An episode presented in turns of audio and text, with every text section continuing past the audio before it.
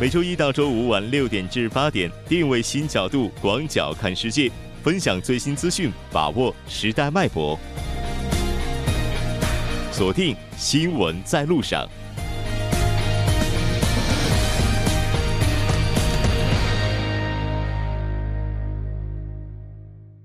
好，欢迎回来，这里是正在为您直播的 TBS EFM 调频一零点三新闻在路上。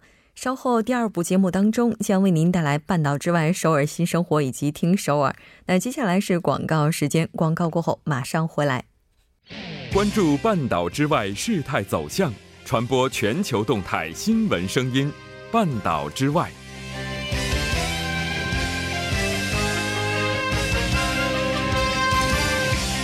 好的，欢迎回来。半岛之外，带您了解全球资讯。接下来马上连线本台特邀记者夏雪。夏雪，你好。穆真，你好。很高兴和你一起来了解今天半岛之外的主要资讯。我们先来看一下今天的第一条消息。好的，二十七日，朝鲜根据朝美领导人达成的协议，归还朝鲜战争时期在朝鲜阵亡的美军遗骸。对此，美国总统特朗普给予了高度评价。嗯，是的。我们先来看一下有关的详细报道内容。好的，当天呢，特朗普是在伊利诺伊州面对支持者发表演讲。他在演讲中强调呢，朝鲜国务委员长金正恩很聪明，他们之间的关系很友好。他表示呢，谁会知道最终发生什么样的事情呢？最终九个月，最近的九个月没有发生这个核实验和导弹，而且被扣留的三名美国人也已经释放了。嗯，是的，没错。应该说，截至目前的话，特朗普总统和北韩之间进行的各种协商还算比较顺利。那在这一次的发言当中，他还提及了前任美国总统奥巴马。是的，没错。他对这个前任总统奥巴马的对朝政策是进行了批评。他表示自己在之前会见奥巴马总统的时候呢。奥巴马表示已经做好了跟朝鲜打仗的准备，他让奥巴马呢与朝鲜进行对话，但是对方并没有接受。同同时呢，这个特朗普在回回顾过去，他表示呢，虽然说现在与朝鲜是建立了良好的关系，但在这一过程中，有很多人对他的言辞是进行了批评。嗯，是的，没错。那当然，除了提及这方面之外，他也表达了在一些假新闻当中对他的描述是怎样看待的。来看一下。是的，特朗普表示呢，有一些新闻报道中写到，因为我说的话会发生战争，所以说呢，我是非常的害怕和不安。他表示呢，自己也曾经有过一些对朝的激烈的言论。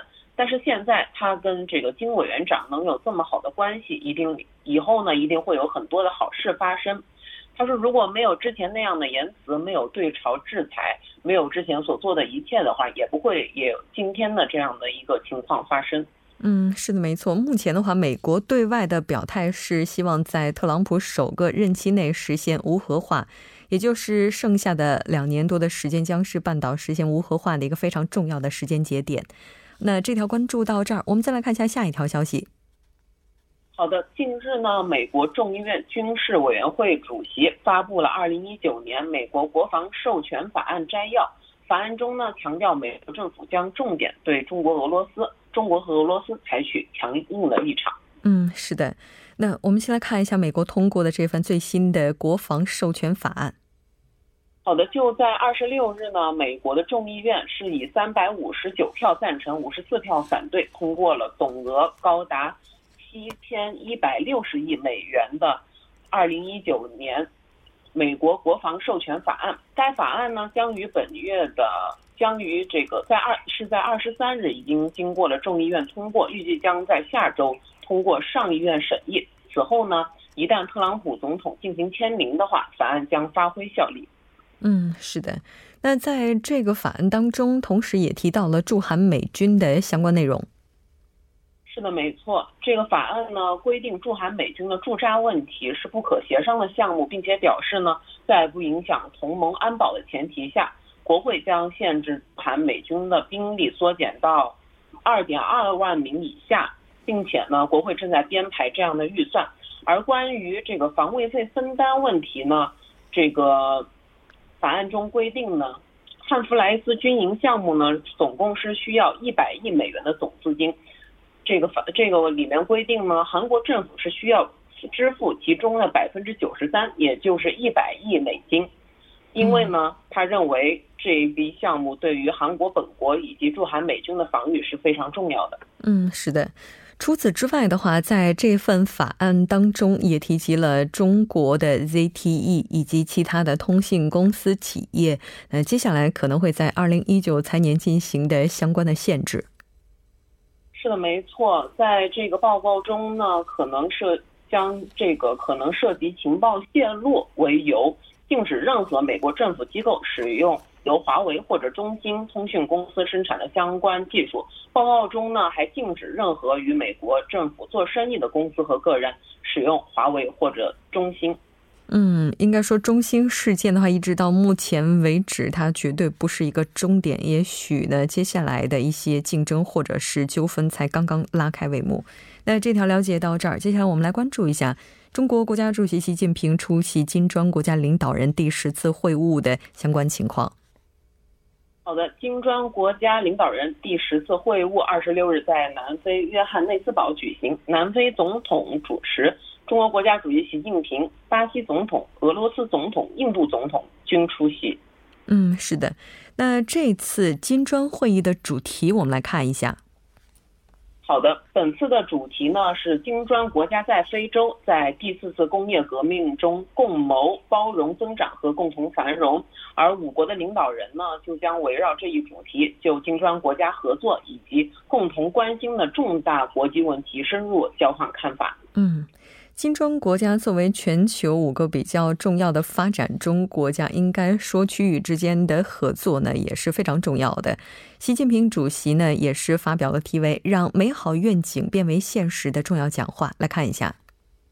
是的，没错，他在这一重要讲话中揭示了新工业革命的突出特点，就金砖合作未来发展提出倡议，强调呢金砖国家要携手努力，共同推动建设持久和平。普遍安全、共同繁荣、开放包容和清洁美丽的世界。嗯，是的。同时呢，在这次会议上，包括俄罗斯的总统普京以及巴西总统特梅尔也都是表示希望坚持多边主义的意愿。是的，没错。普京表示呢，面对当前复杂多变的国际环境。这个金砖国家要团结协作，坚持多边主义和国际规则，共同致力于维护经济秩序，推动高质量平等发展。通过政治手段妥协解决地区热点问题。金砖国家要密切在多边框架内合作，增强在国际事务中的影响。而特梅尔表示呢，金砖国家面临相似发展任务，应该加强团结。共同应对当前面临的风险和挑战，嗯，对接发展战略，扩大合作领域，加强科技竞争力。是的，在会晤结束之后，五国领导人也是共同见证了多项合作文件的签署。再来看一下下一条消息。好的，湖北省食品药监局二十六日在官网上发布了疫苗监管问答，称五生所二零一六年生产的二零一六零七零五零杠二批次的效价不合格。疫苗共计四十亿呃四十万五百二十只，分别销往了这个重庆和河北省。嗯，是的，接下来的话呢，有关部门将对这一批次的疫苗进行销毁。这条了解到这儿，我们再来简单了解一下最后一条消息。好的，就在今年的夏天呢，除了亚洲和北美之外，连这个一贯凉爽的北欧地区近日也是热浪连连。而且呢，不仅如此，在这个北极圈内的北冰洋沿岸的北欧多国和俄罗斯都出现了罕见的高温天气。是的，海冰的减少不仅会对北极熊等生物的生存造成威胁，而且可能会进一步加剧北半球的异常天气。好的，非常感谢夏雪带来今天的这一期连线，我们下期再见。好的，下期见。接下来关注一下这一时段的路况、交通以及天气信息。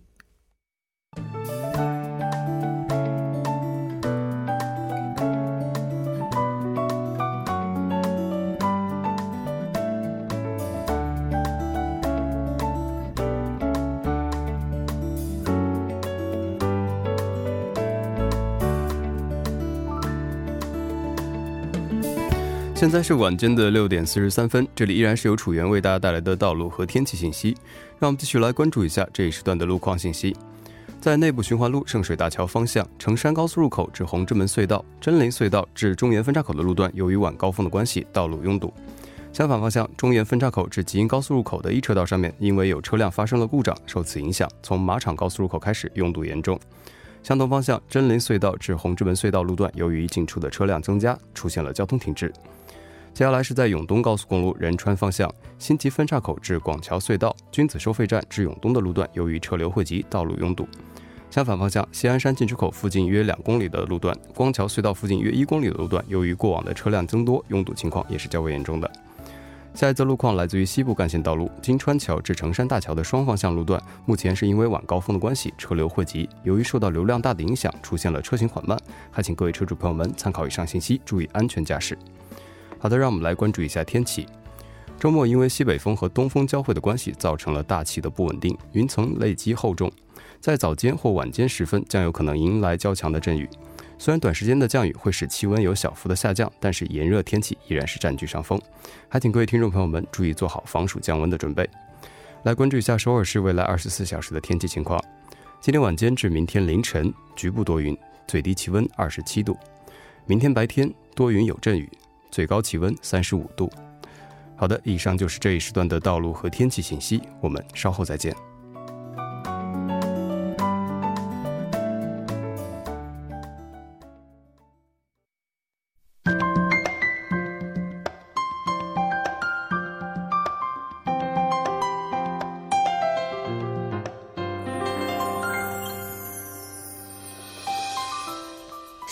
新生活为您介绍首尔市面向在韩外国人推出的优惠政策、开办的教育讲座、举行的庆典。接下来马上进入我们今天的首尔新生活。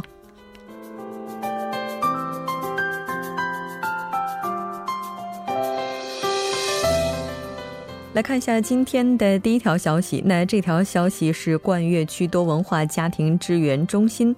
为居住在冠岳区的结婚移民女性提供的就业基础课程。那这次课程一共会招募十名居住在冠岳区的结婚移民女性。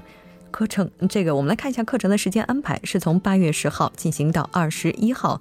具体呢是在这一期间的每周二、周五下午从两点到四点，地点呢就是在中心内四楼的教育室。我们来看一下教育的内容包括什么？那包括寻找符合自身个性的职业、求职过程，并且呢也会为大家进行面试、形象设计等等。申请时间是从八月一号开始，一直到额满为止。具体的情况，您可以拨打电话零二八八三九三八三零二八八三九三八三进行咨询。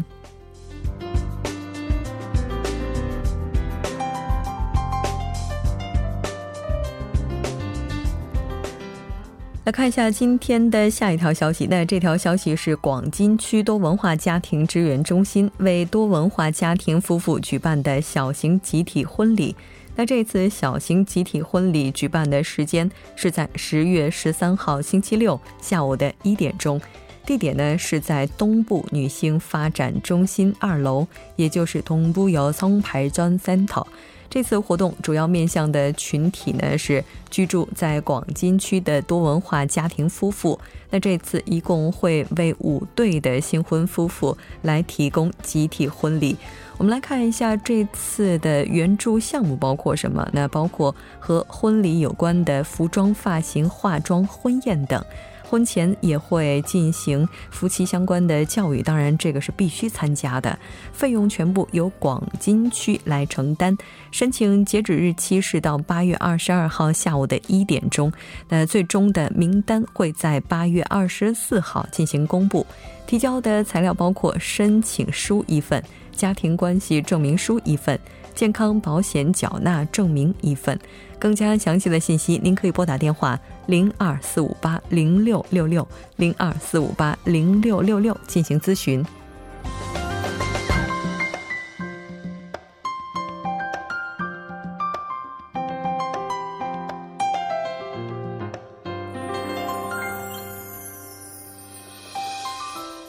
看一下今天的最后一条消息。那这条消息是由高阳市体育局韩联社联合举办的2018年全国多文化家庭羽毛球大赛。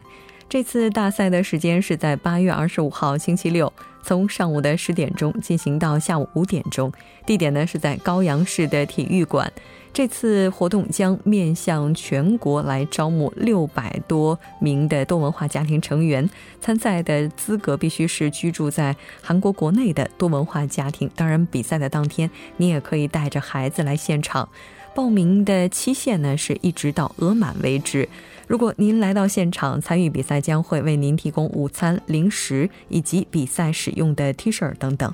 详细的情况，您可以拨打电话零二三九八三七三七零二三九八三七三七进行咨询。好的，以上就是今天的首尔新生活，稍事休息，为您带来今天的听首尔。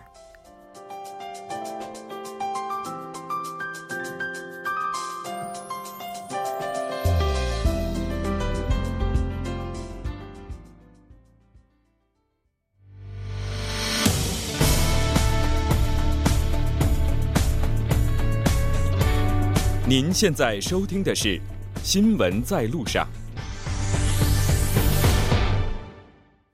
好，欢迎回来。现在时刻是六点四十九分，这里是正在为您直播的 TBS EFM 调频一零点三《新闻在路上》。马上为您带来听首尔。首先有请栏目嘉宾金勇，金勇你好。好，大家好，主持人好。很高兴和您一起来了解今天首尔市的消息。那我们来看一下今天的第一条消息吧。嗯，好，第一个消息呢是是韩国的环境部哈，二十六日发布了一个调查，呃，针对一次性滥用的一次性杯子哈滥用的这个执法行动呢，将从呃八月份启动，但是呢，仍有很多这些咖啡店和快餐店呢不遵守相关的一些环保的规定。嗯，是的。那当然，这个政策应该说已经是接下来马上要启动哈，但其实有一些咖啡厅呢，它已经开始自觉的去执行了。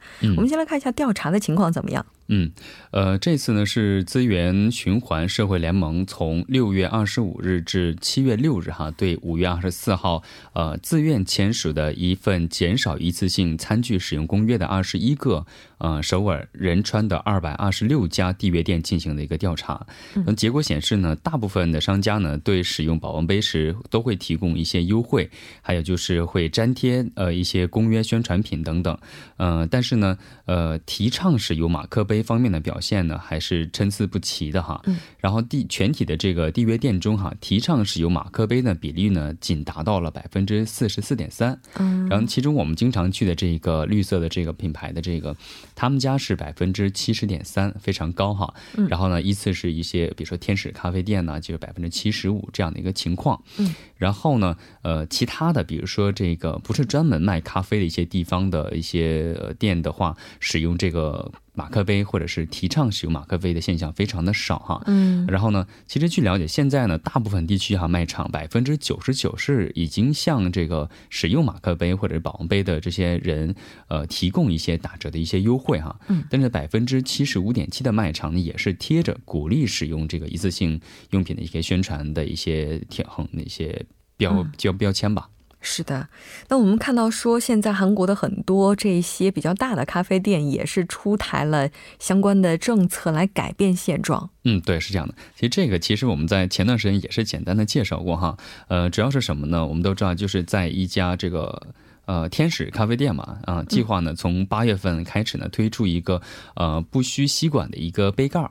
然后呢，还有就是这个绿色的 S 开头的这个咖啡店呢，将开发一个呃不需要吸管也能喝饮料的一个新型的一个杯盖儿。然后呢，并且将于今年年内哈停止使用这个塑料的吸管，然后呢改用的一个是纸质的吸管。然后呢，也会在一些部分的一些示范店进行投入运营。嗯，呃，而且呢，其实环境部呢也将研讨控制过度使用这个塑料吸管的一些方案，然后起到这个商家和一些政府一些共同努力减少这个塑料制品的使用的一个效果。嗯，是的，没错。那我们其实，在节目当中也是经常提倡大家环保，是吧？不知道收音机前的您是不是最近有自觉的在遵守哈。那这条了解到这儿，我们再来看一下下一条消息。好，下一个消息呢是首尔市呢从去年十二月开始哈，到今年的五月份为止，呃，对七千名在校生所居住的这个市内的大学宿大学生宿舍和三十家公共宿舍进行了一个规章制度相关的一个大调查。嗯，然后调查结果显示呢，除了部分的大学以外哈，几乎所有的一些宿舍呢都在规定上啊都会规定哈限制这些学生们的出入时间。嗯，然后就是有一个门禁的这样的一个存在哈。哦，那不仅如如此啊，也有一些部分的宿舍呢，还将这个学生的出入时间表发送给呃他们的一些父母，然后呢，甚至还有一些宿舍呢存在一些惩罚和惩戒的一些制度，甚至呢，如果严重的情况下，还会呃责令这些呃学生搬出这个宿舍的那个惩罚。对，我觉得对于中国学生来讲的话，这样一个制度应该是比较不那么陌生的。对，因为大学宿舍里面那个时候也是有门禁的，我记得那个时候我们是十一点。嗯，对，我记得我大学的时候，那个时候也是，呃，也是差不多是十一点啊。嗯，是的。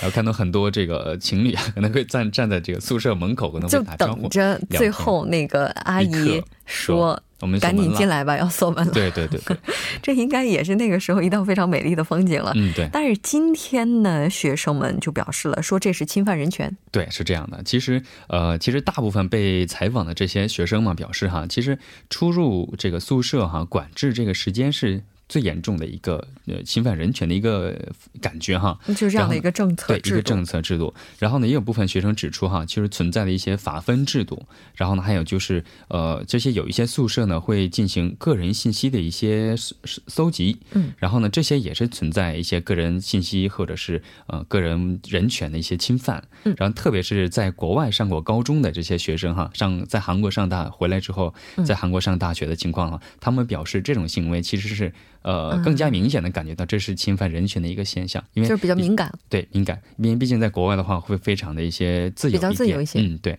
然后其实首尔市为什么会调出这样的一个报告呢？其实决定哈，根据这次的调查结果哈，然后呢，计划在今年年底制定一个人呃个性化的一个呃个性化和人性化的共同生活的一个指南，嗯，然后特别是在这个大学生宿舍内进行引用。是的，像这个在固定的规定的时间内应该要回到宿舍，其实站在学校的立场上来看，有这样一个制度也是可以理解的。嗯，对，其实为了学生的安全考虑嘛。对，没错，因为越晚的话，这个包括社会治安呢，再包括那如果学生当天他到了一些比较危险的地方，他如果在这个时间没有回来的话，学校在检查，就比如说，因为他有一个固定的时间嘛，那如果他没有回来，在进行安全排查方面。对，也能够有的放矢。对，所以这可能真的是一个双向的矛盾。这应该算是一个一个呃美丽的一个困扰。嗯，这是勉励困扰，为为你们考虑的同时，然后但是你们会感觉到这个一些束缚，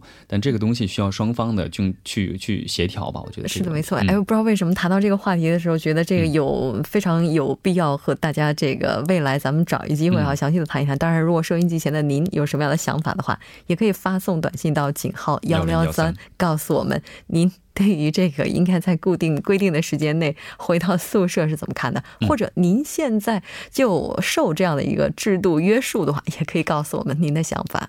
好的，非常感谢金勇带来咱们今天的这一期节目，我们下期再见。好，下期再见。那到这里，我们今天的第二部节目就是这些了。稍后我们在第三部、第四部节目当中再见。